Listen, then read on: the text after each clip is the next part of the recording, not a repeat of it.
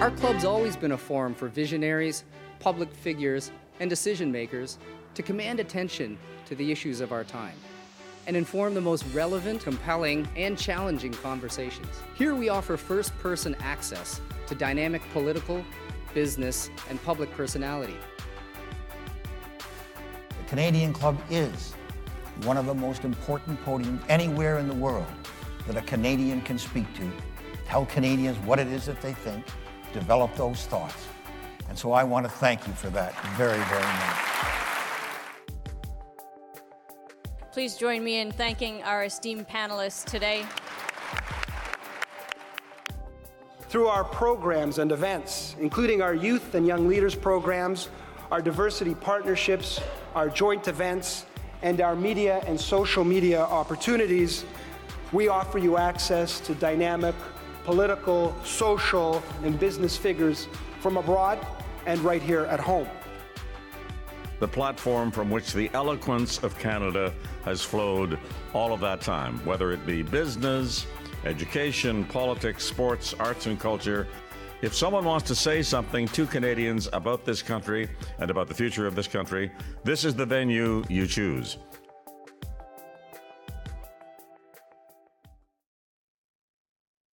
Good afternoon, everyone. My name is Shazan Chu, and I'm an executive member of Canadian Club Toronto. While we meet today on a virtual platform, I would like to begin by acknowledging the Indigenous peoples of all the lands that we are on today. We do this to reaffirm our commitment and responsibility in improving relationships between nations and to improving our own understanding of local Indigenous peoples and cultures. We are grateful for the opportunity to be able to come together to learn on this land. Guests, thank you for joining us today. And thank you to our AV supplier, VVC Live, for making it possible for us to gather virtually today. Starting a life in a new country comes with many challenges, navigating a new financial system being one of them. Today, in recognition of Financial Literacy Month, our panelists will address the unique and complex barriers that newcomers face when trying to establish a financial foundation in Canada and some of the solutions that are available. We hope that employers, marketers, nonprofit service providers, and government registered today will take action to engage in the financial health and literacy of Canadian newcomers and hearing from this gifted panel. Just before we begin, I want to review a few housekeeping instructions. Please take note of the following. To ask a question, click the question tab on the right-hand side of the video player. These will be sent to the moderator. The help button located in the bottom right corner of the page is for technical support. I want to take a moment to thank today's sponsor, Easy Financial, for helping to make this event possible and thank you to our season sponsor, Canadian Bankers Association, for its continuing support. The Canadian Club is a nonprofit, and we have been gathering people together for 125 years. It is because of our sponsors, partners, and members that we are able to do so. Thank you for your support. Now, to introduce today's speakers Margaret Adekunle, CEO and founder of City Living Centers, Tony Chaltas, CEO of Achieve, Misha Esipov, CEO and founder of Nova Credit, and Jason Mullins, President and CEO, goeasy Limited. Today's discussion will be moderated by Bruce Sellery, CBC Money columnist, CEO of Credit Canada, and past president of Canadian Club Toronto. A tradition that our club maintains is the toast we make to our country so if you have a beverage close by, please join me in a toast to Canada. To Canada. Canada. Bruce, over to you. Thank you very much. Financial Literacy Month. Financial Literacy Month is like Caribana, TIFF, FIFA World Cup, Luminato, Nuit Blanche, and the ICC Cricket World Cup all rolled into one, celebrated every single November. It's a really big deal. It's a really, really big deal. And this year, the focus of our event with the Canadian Club is on newcomers to Canada. Newcomers to Canada. How do we foster financial well being with newcomers to Canada? And I think in this group, at least, there is a shared belief in the view that newcomers have been an enormously important part of the history of this country, and they are an enormously important part of the future of this country. So it behooves us all to ensure that we welcome them and that we support their integration with the knowledge and the institutions and the behaviors uh, that will serve them and therefore our country. We have assembled a really extraordinary panel that brings together different uh, work ex- experiences, different perspectives, for profit, nonprofit, big company, small company. And we're going to highlight both some of the barriers that newcomers face and also many of the opportunities for individuals, for institutions, uh, and for our government in how to make this uh, a more effective part in how we bring Canadians into our into our culture. Margaret is our first panelist. And just by way of introduction, Margaret's based in Edmonton, Alberta. Hello, Alberta. And Margaret, you have many things that you bring to this uh, conversation. Of course, your work in the credit industry, um, your grassroots work that you do in your nonprofit, but you also have lived experience. You arrived from Nigeria 23 years ago. Paint us the picture of what those first few days were like for you. Thank you very much, Bruce. Um, thank you, everyone. It's nice to meet you, um, Tony and Misha. Um, I came 23 years ago, like you said, and it was tough. You're coming to a new country, leaving everything you know behind your family, your culture, food, everything you know. Uh, and I remember that I had to be in the shelter for a bit because I didn't know anyone here. So I was in the shelter for a bit. Thank God to Canada for having such resource uh, resources for us. Um, after being in, uh, in, the in the shelter for a bit, they actually helped me um, get my first little apartment on Danforth. So I used to live in Toronto, uh, and that apartment was very tiny. It was 450, and I was getting 520 from the government at the time. Um, so by the time I'm done paying my rent, I have practically nothing left or anything else. What do you remember as a so first cash flow? Wow. What do you remember was a formative experience for you in terms of learning about the Canadian financial system, some of which would have been quite different from what you've been raised in in Nigeria? So in Nigeria, Nigeria is a cash-based society. So is a lot of African countries. Um, cash-based society I had no clue. I'd never had a bank account in my life, and I was 23 years old. I never had a bank account. I'd lived at home all through. Um, I had no clue. I've never heard about credit, and I still didn't hear about credit till many, like a few years after, I would say. Um, I had no idea. I didn't understand it. I didn't know it. I only got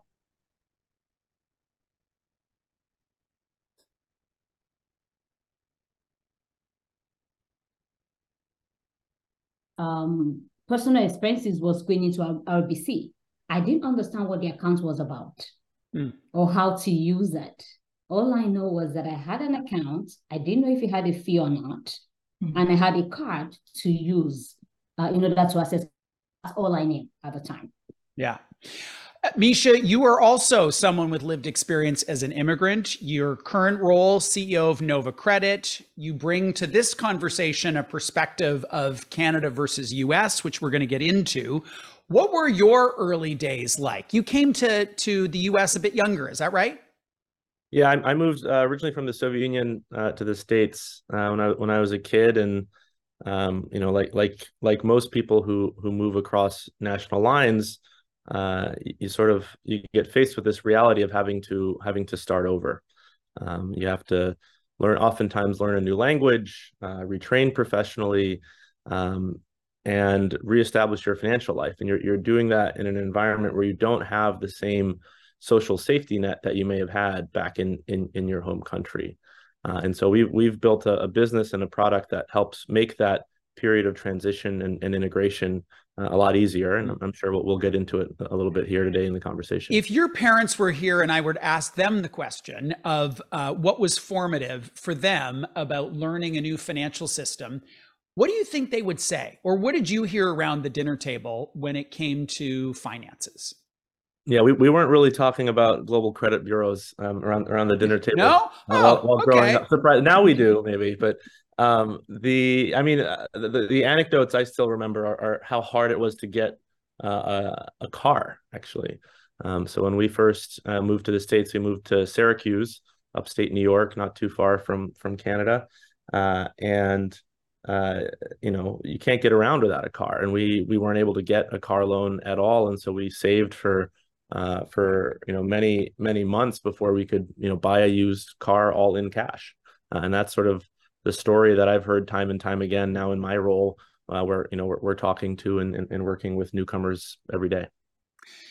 Tony, you're the CEO of Achieve. Uh, one of the really important parts of this conversation is to think holistically about the newcomer experience, which Achieve is uh, very clearly able to provide that perspective, not only because you have over 100,000 clients, but also because you help newcomers in so, so many different uh, ways. Tell us about the mission. What's Achieve about? What are you trying to do?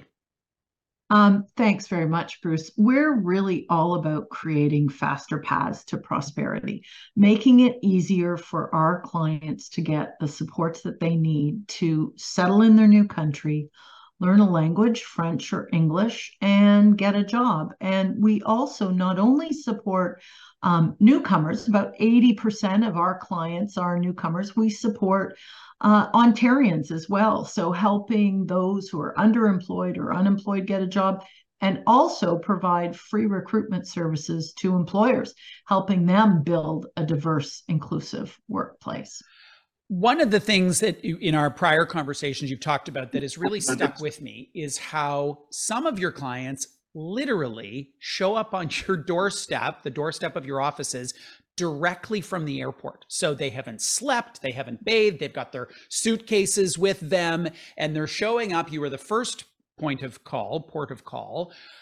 Talk specifically about how you play the role as a navigator with some of these financial institutions in those very, very early days for people. So we do have folks that actually do arrive, Bruce, you're right, with their suitcases. We have an office quite close to the airport. And as you can imagine, there is so much going on in their lives in those first several days. They often arrive in Canada having done a bit of research. So they will have either identified who they're going to bank with or um, identified the need to very quickly affiliate with a financial institution if they don't already have something set up. Um, so that's step one. It is often uh, a big focus. And then very quickly, they're pivoting into how do I get a job? But most importantly, how do I get a job that's actually commensurate with my skill level? They have saved, um, they arrive, and very quickly that money can start to disappear. Uh, we all know about the housing challenges here in Canada and the reality of finding rental income that actually fits their budget is a challenge for newcomers. And when you've got landlords who are now asking for upwards of, in some cases, a year's worth of rent all at once in one check, that can take a big hit into somebody's savings. And you can imagine none of us can quickly come up with $30,000 to write a check. So that's a, a big hurdle that they face right away, on top of simply figuring out how the best system works, how to get a health card, how to get their kids into school. There is an awful lot going on in their early days as they settle here in Canada. But Jason, I want to I want to bring you in here, Jason, President and CEO of goeasy. You've got two lenses here. A huge number of your clients are newcomers to Canada. A huge number of your employees are newcomers to Canada. And uh, one of the things that you've talked about is how important it is to be your word purposeful in how you staff branches with new Canadians. How do you go about doing that? Yeah, first of all, thanks uh, for for having uh, me on today. Um, I think it's really important that organizations that have a retail presence, as we do, we have 400 locations coast to coast, staff those locations with people that represent the communities within which you operate. Uh, that means that depending on the ethnicity of the communities in with, which we operate, we're looking for people who can most be relatable and connect with the people that are a representative of the culture in that community. And that especially means being able to often speak the languages. Um, our financial services infrastructure and a lot of times the documents that are available by a lot of organizations for doing basic financial transactions have not caught up yet to the significant amount of uh, new population growth from new Canadians in Canada. So they're not always available in all those languages. So if you can at least staff your locations with someone that represents those cultures uh, and the mass uh, diversity that exists in Canada, at least then you're going to be able to have people that are relatable and talking the same language. I want to uh, not take for granted the why we are having this conversation. So we're not going to spend a lot of time on this, but I do want to talk about the opportunity that is here as it relates to newcomers. And Misha, I want to start with you. Um, your company's based in the US. You tried to enter Canada a bunch of years ago. You are now doing that work again, now coming back with guns ablazing here with Nova Credit. Why is this a market that is appealing to you? And why do you think your service will make an impact? For newcomers. Basically, I think we need to just lay on the table the economic case to be made that this is time well spent. Certainly. Um, well, as a, as a business that supports newcomers um, around the world, we, we have we have a business here in the U.S., in the U.K., in the UAE, in Singapore, in Australia. Um, you know, we get this really uh, unique view into how different economies and financial systems uh, treat newcomers and uh, help you know ease the integration path. Uh, one of the things that makes Canada so unique uh, is uh, over the next 20 years, Canada uh, is expected to grow its population by about 12 to 14 million people. Mm. And 100% of the population growth is coming from newcomers. So there, there is no way to grow as a business in Canada unless you have a dedicated strategy for how to attract and retain uh, newcomers. And, and, and core to you know our uh, interest and in, in, in, entry in, into Canada is to really be the the third credit bureau. So in, in, Canada, you may be familiar, there are two traditional credit bureaus, but whenever somebody arrives in Canada, they arrive what's called credit invisible. There's no information about who this newcomer is. And so when that newcomer applies for a place to live, applies for a credit card, applies for a personal and applies for an auto, and all of these various products and services that they need, the local Canadian credit bureaus don't have any information about who this customer is, and as a result of that, the newcomer gets gets rejected for that service. And so we're entering Canada as the third credit bureau. We are now licensed in every one of the major Canadian provinces as a CRA, and we can provide access to international credit bureau data. And so if you move to Canada from the US or the UK or India or Nigeria or Brazil or you know a few dozen countries now we can access that newcomers data from where they are from and instantly bring that into canada so that they no longer have to start from scratch. So if that's the sort of macro lens this is a market that is growing it's critically important. Tony i want to focus you on a on a micro element uh, that i know is really important to you and that is what you have seen uh, in the data and anecdotally about the loyalty of newcomers when it comes to their engagement in the workforce. Talk a bit more about that for us. Sure, Bruce. You, you know, we often hear the term quick quit, and people believe that newcomers often make up a significant number of the population who start a job and then just quickly move on to something new. The reality is our experience at Achieve is, is quite different. These folks have, as I said earlier, a lot going on. Um, they need stability, they need a job, and they are incredibly loyal and hardworking when they land. But a big piece of that is that actually the culture in which they're walking into is a welcoming one, one that is inclusive. So um, if it is welcoming, if their skills are being leveraged, um, they're staying and they are incredibly valuable employees when they stay. Um, think about what they've gone through. They've left everything behind. These people are not risk adverse, and there's no such thing in the status quo for them. Um, so they make fantastic employees. We're going to talk about uh, a number of the barriers, and then we're going to segue to some of the opportunities or solutions or ways to overcome those barriers. The first, which Tony, you really already started to highlight here, is the importance of a welcoming environment. Uh, Margaret, you talk about your early days in workplace culture, and you said to me once, I wish I was born here just so I would understand workplace politics. For someone who has been around my whole life, I've lived in Canada for most of my life, there's a nuance about workplace politics that I don't know that I already know. What did you observe as it relates to the unwritten code that took some time for you to have awareness about or learn? Thank you. Thank you, Jason, for hiring a lot of immigrants and minority. I think it's amazing. Um, in the work environment, Tony nailed it, is the culture. You're coming from an environment where the culture is completely different. So what I often hear is when an immigrant is fired is they are not a cultural fit.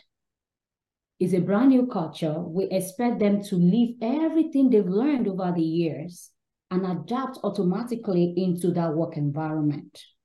Uh, that's what I found with a few leaders. The, the, the patient level is a little bit thin as well. Again, to give kudos to a lot of people who are actually trying. I've met amazing leaders who are really trying to, to help these immigrants adapt at the same time, I've come across a lot, and from the feedback that I'm getting from our foundation is that um, a lot of them get fired too pretty quickly within the first three to six months.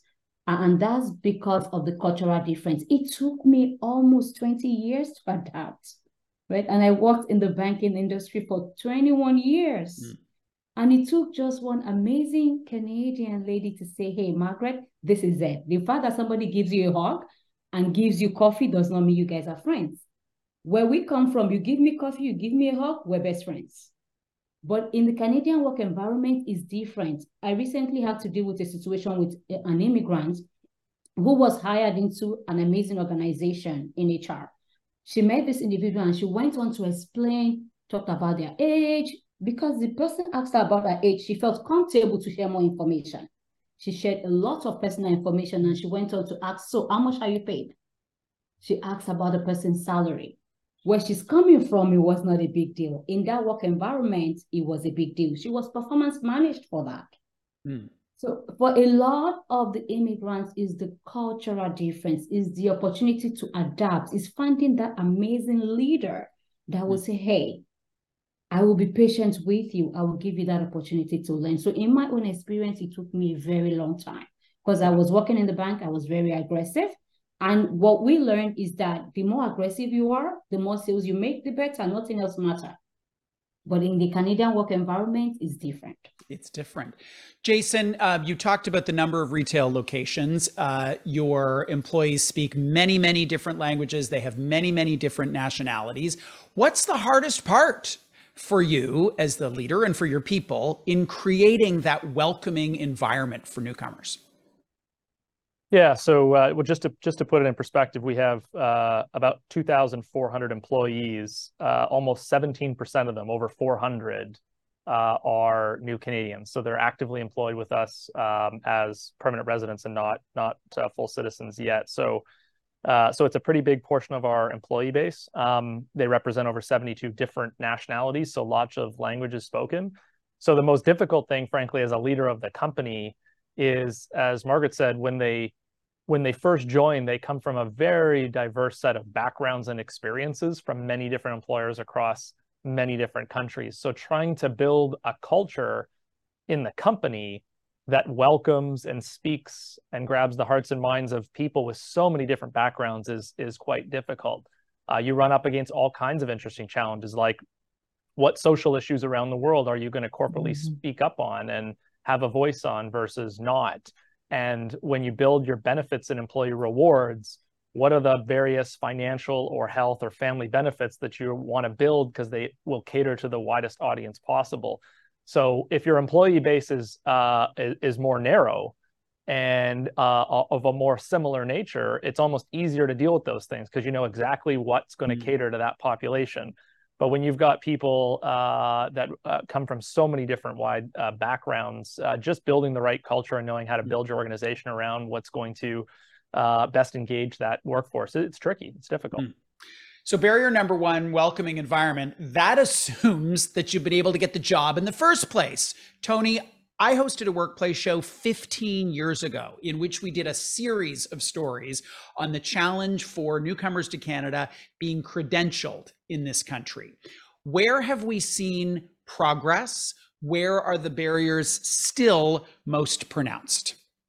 So, um, the good news is we are starting to see a little bit of progress. We have a long way to go in recognizing foreign credentials. Um, the governments are seized with it because I think there's a recognition that we have such a label crisis that we need to be able to match the skills of newcomers with the needs of business. So that's step one. But the second step is the colleges actually finding a way to reimagine credentialing processes that makes it faster, makes it easier, gets rid of the duplication of a lot of the steps along the way.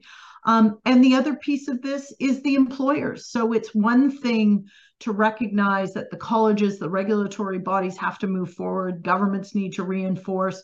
We need employers who also will recognize that um, without Canadian experience, these people still can be really valuable, and it may take them a while to get their credentials. So find something that is next door, find something that's close, can build on those skills, give them the flexibility to get through the process that they need they're going to earn a living while they're doing this because most of them can't exit the workforce to just focus solely on building that process and those getting those credentials. So it's a journey and we're hmm. making progress but not fast enough. Yeah let's let's read through this book a little faster please everybody if we could. Be great be great. Misha i want to come to you on one of the other challenges that i'm sure you see globally. I don't know you tell me. And that is um, building trust in institutions so newcomers come with probably limited understanding for who the five big banks are, what the credit union system is all about, how the CRA works, all those sorts of things. What's the what are some of the things that you see globally that enable newcomers to trust the institutions and the players in which they are are um, in which they should have trust in? I mean, if you if you if you peel back the the onion, what what like one of the reasons why integration and immigration is so hard is a data problem, right? It's it's you, you arrive as a as a blank slate. There's no information about who you are, and so many traditional um, onboarding experiences, so signing up for new products, uh, break because you can't even verify your identity uh, online, right? Because there's no record for for who you are yet in in Canada, and so you end up um, resorting to a variety of these like clunky experiences. You have to show up in a branch. You have to uh, show up, um, you know, with all sorts of documentation to try to prove who you are. Uh, and uh, core, core to why we exist is to automate a lot of that and to, to make that experience easier and a little bit more more human and natural. Um, and it's a it's a capability that's now becoming the norm, at least here in the U.S. and, and increasingly in the UK and a few other markets. Uh, in Canada, we've uh, we publicly announced our uh, launch this past summer, initially with Scotiabank, but you know our, our, intent is to bring the capability and allow all major financial institutions in Canada uh, to benefit from this capability, so that newcomers no longer have to start from scratch, so that they can benefit from their proven experience and get a leg up. Margaret, you have um, very real, immediate intimate stories of newcomers and the challenges that they face. One of the areas in which you hear a lot of stuff is around unscrupulous behavior, bordering on fraud. You have an example of a client who took out student loans for a school that didn't then lead to a job. Tell us what happened there and what some of the lessons are for all the listeners into this event to say, wait a sec, we've built a system that doesn't quite, that is insufficient in protecting newcomers from scams and fraud. There's a lot of praise out there paying on newcomers as well. There are little colleges, small colleges who go out of their way to apply for student loans for these individuals, maybe give them 2,000 thereabout to hold on to. Um, they go to the school for maybe six months or so, they come out, they can't find a job because some of the courses they were learning up aren't probably what they need. Um, there are also a set of people. I had a new immigrant who bought pots for 8,000 because they were told the pots will hate their health. Um, it, it boils down to information. It boils down to a lot of information. With what uh, Misha was saying earlier on, you know, City Lending Centers has a program, it's a rent reporting service. We're also using that to help new immigrants build credit. We're getting the word out. We're letting them know you don't need this student loan from these fictitious schools. You don't need to buy a pot of 8,000 in order to have a loan that will appear on your credit. And you have to spend all these years paying it off. Um, it's just getting the word out there. Similar to my situation, right? I got bad credit at one point because I didn't just understand and I was working in the bank at the, time. It's information, getting to them before this praise get to them, impacting policies the best way we can, um, and conversations like this that we're having as well.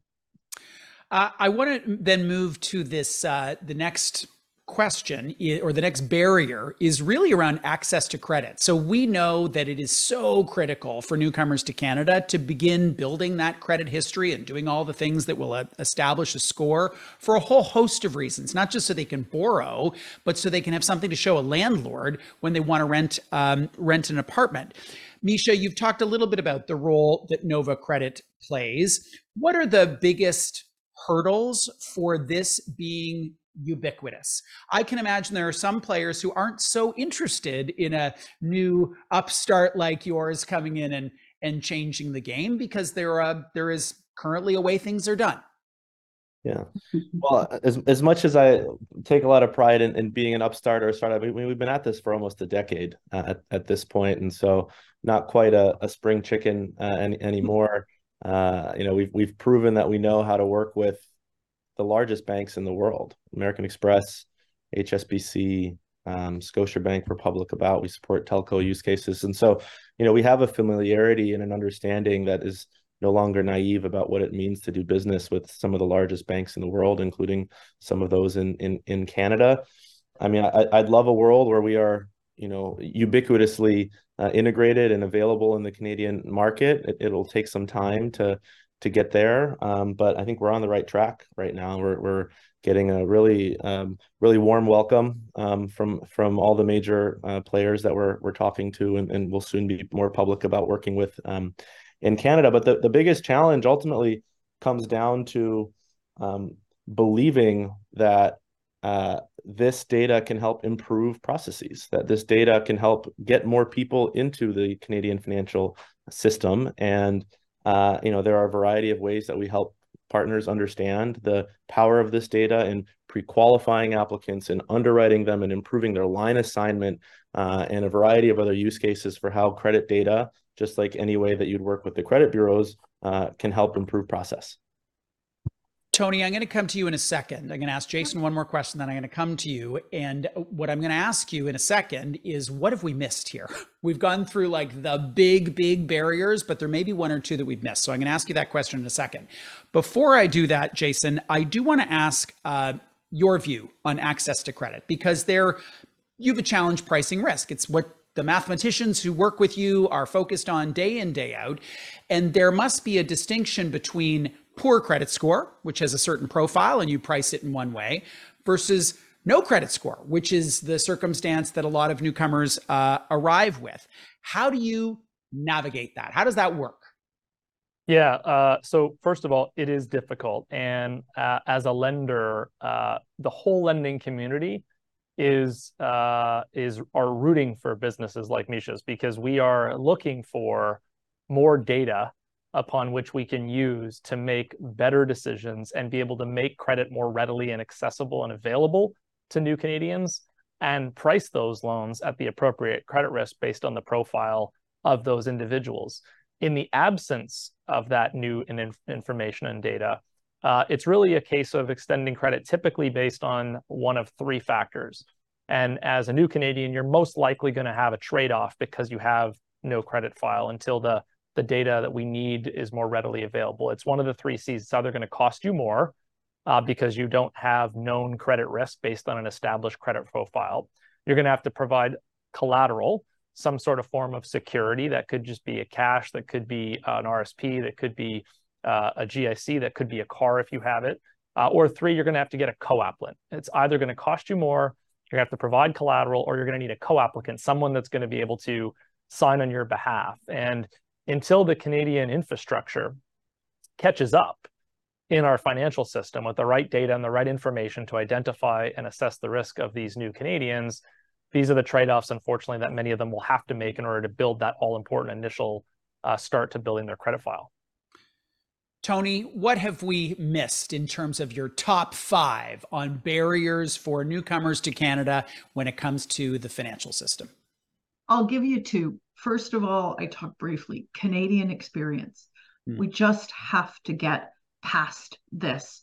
Um, I think it was um, Misha or maybe Jason who talked about the growth of our population. And the reality is to build an employee base, employers are going to have no choice but to build from the base of newcomers, which means they're not coming with Canadian experience. So they need to start looking at skills, competencies, not just experiences. There is a great deal that is transferable, but they're going to have to take a bit of an open mind. And I will give the government of Ontario credit. They've made some good strides here. About a year ago, they got rid of it for professionally trained international um, workers coming. Um, would they removed the Canadian experience requirement?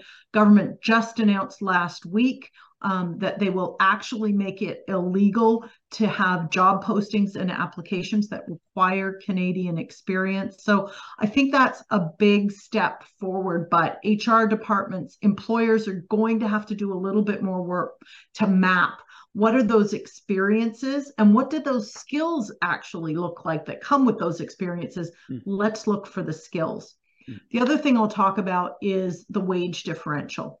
The reality, first of all, is that 60 plus percent of newcomers come to Canada with university educations.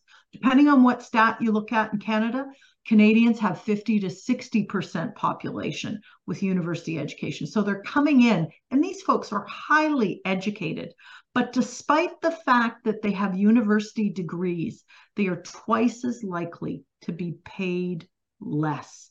20% wage gap has now been calculated for a low skilled paid job here in the GTA between a non immigrant and an immigrant. That's a dramatic difference.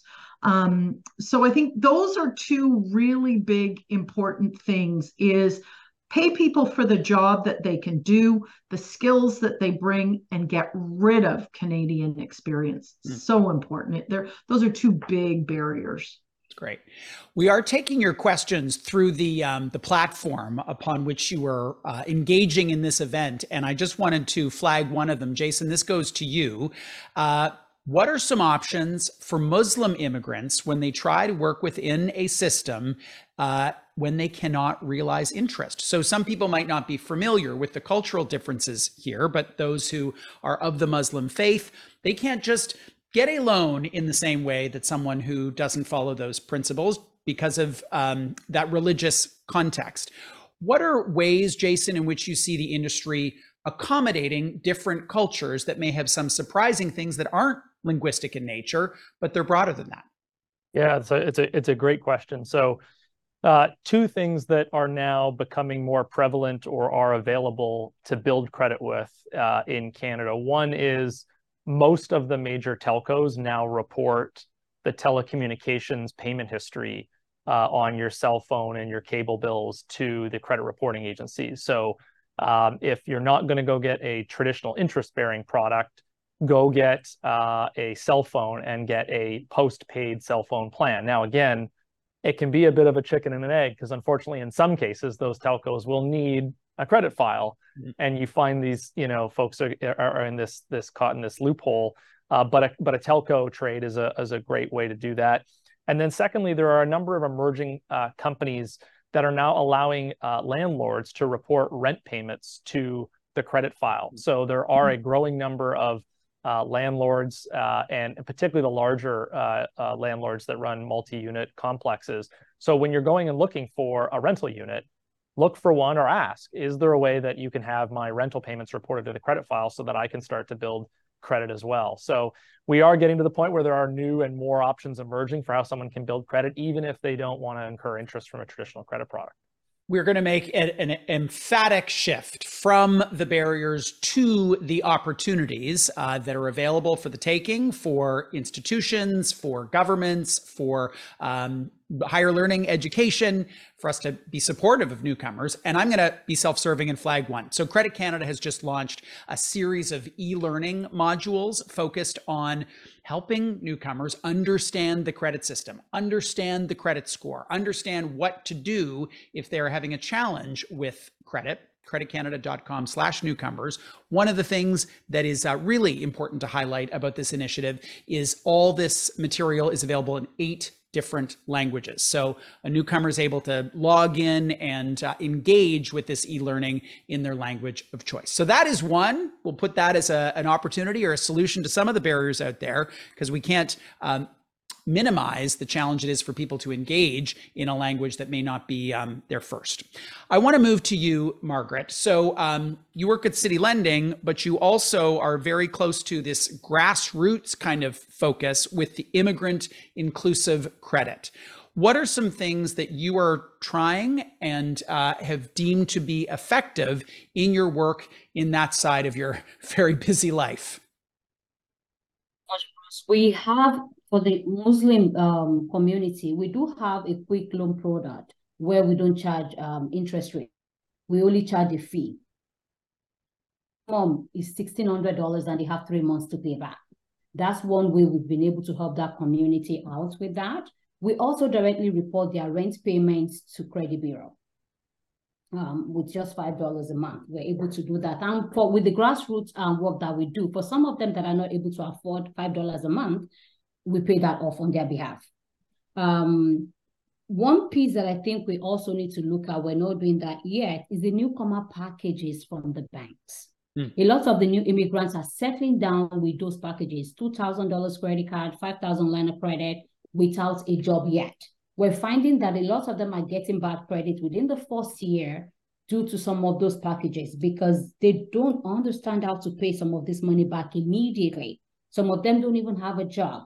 So they end up with city lending centers where we're fixing their credit for them because they got $5,000 from a particular bank when they came in and they weren't able to pay back on time or they didn't understand the process. So I think a good, a good opportunity is to look back at those um, newcomers packages mm. and the kind of impact it's having and to also revisit the lending policies.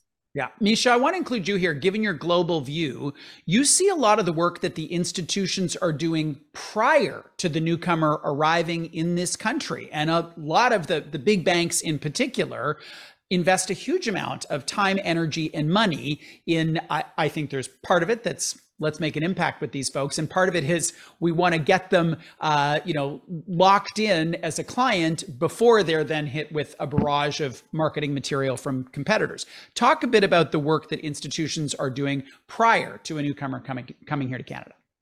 Yeah it's it's it's, it's a great it's a great question something we're, we're seeing really picking up steam uh, the last uh, last few months and, and, and quarters um, more and more of the major financial institutions in Canada are investing in what we call pre-arrival uh, workflows. So this is uh, standing up an organization and a team that's finding newcomers when they're still in their home country, let's say in India, um, building trust, uh, allowing for account opening and onboarding prior to arrival, and then actually activating the account upon the newcomer showing up at a branch location in Canada. Uh, and so uh, you know, I really think about that as like a new, almost like a new channel of acquisition that, that you can start to activate to create a little bit more ease and remove a little bit of anxiety about the migration path of, you know, you, you arrive in Canada and you don't know whether you can even walk into a bank and open up an account. And this way, you know, with greater confidence that you have an account, that you have funds in that account. And as soon as you walk in, it'll be, it'll be activated. So it's a trend that we really see picking up, but building on, on Margaret's point earlier of, you know newcomer packages that's an area where we see a tremendous amount of opportunity as well with better data you can approve more people with better data, you can improve your line assignment logic. So how do you how much line do you actually give? Uh, and you can also open up a variety of of digital channels, allowing people to get approved for for accounts without having to wait in line at a branch. Jason, what role does the government play here? What more, if you could snap your figure fingers and uh, have the government innovate or change what they do as it relates to onboarding newcomers to this new world, what would be some of the things on your wish list? So I think the government would get more actively engaged in helping uh, get access to and integrate in the foreign country data that's available on the consumers. They're I think sometimes a little bit over their skis with the rate of immigration that they're um, generating in Canada, which, while it's great for those folks being able to come to such an amazing country, and it's certainly good for our economy and our population growth, I do worry a little bit that the infrastructure is a little bit behind, and it's not necessarily fair uh, to folks that come in and find the kinds of challenges we're talking about. I think the government could do a lot more to work with their foreign counterparts to say how do we create some more t- you know a better data exchange so that uh, you know contrary to as, as Misha said when they get here there's they're not starting from a blank slate with just zero history and zero file. It would give lenders uh, and all financial institutions the ability to then see the person's identity get even a little bit of information assets liabilities credit information uh, work history something that would uh, make it easier for them to expedite that integration. That that to have that happen there's some great businesses that are trying to find creative and innovative ways to do innovative ways to do that. But the government has a lot more capacity and could be a lot more uh, quick on the draw with it. And Tony, Achieve has a pretty good line of sight into some of this country's largest employers, given how many employers you partner with. Uh, one of the phrases that you use is the curb cut theory.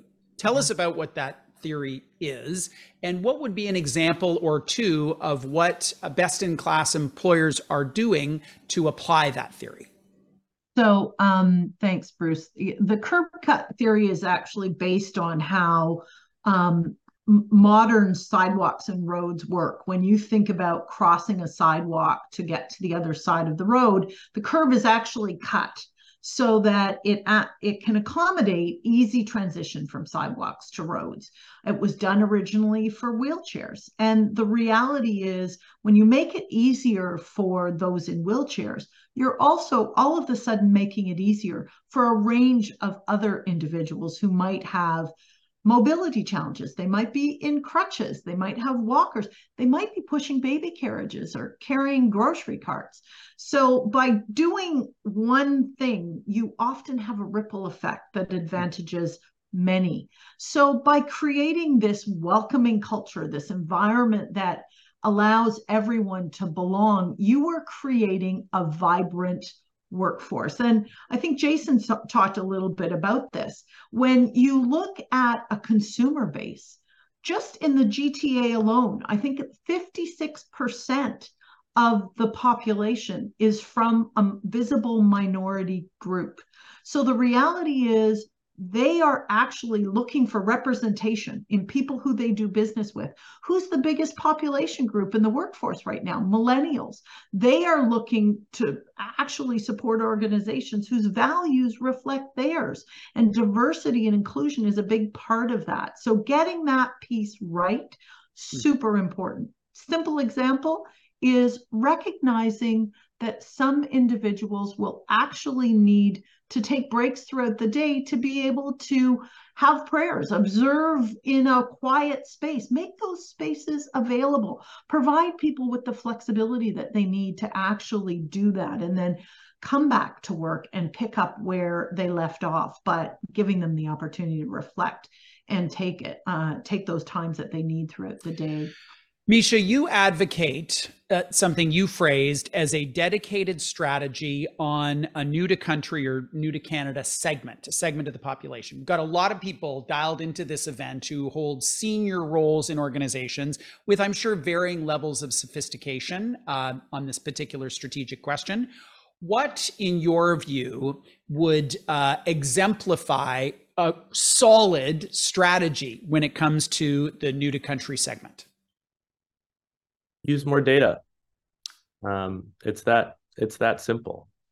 Um, you know, if can you give us some examples of what the data would be that you would say organizations should really look at? I'll, I'll, try to I'll try to humor everyone and, and say um, underwriting and providing credit to newcomers without data is like trying to drive in the snow without snow tires. Thank you for humoring us. That um, is a resonant example from coast to coast to coast. Um, I mean, to give you a very specific example, I mean, if someone just moved to Canada from from Nigeria to, to build on Margaret's example from you know a few decades ago, um, they no longer have to arrive without any history, right? There we have connections in Nigeria. There are uh, multiple credit bureaus in Nigeria. Those credit bureaus are reputable now, and the people that have the means to move to Canada tend to be the same people that have had experience with financial services before. Uh, and so you can now look at the pre, the past borrowing behavior of those consumers from reputable credit bureaus uh, and be able to treat newcomers the same way you would any Canadian by relying on their data and providing a more clear and fair underwriting decision. Time is flying, and it is now time for us to wrap up with our last kind of section, and I call it the last word. So, this is the one thing that you felt like, ah, I can't believe we didn't get to this. We should have got to this. It could be a hope for the future.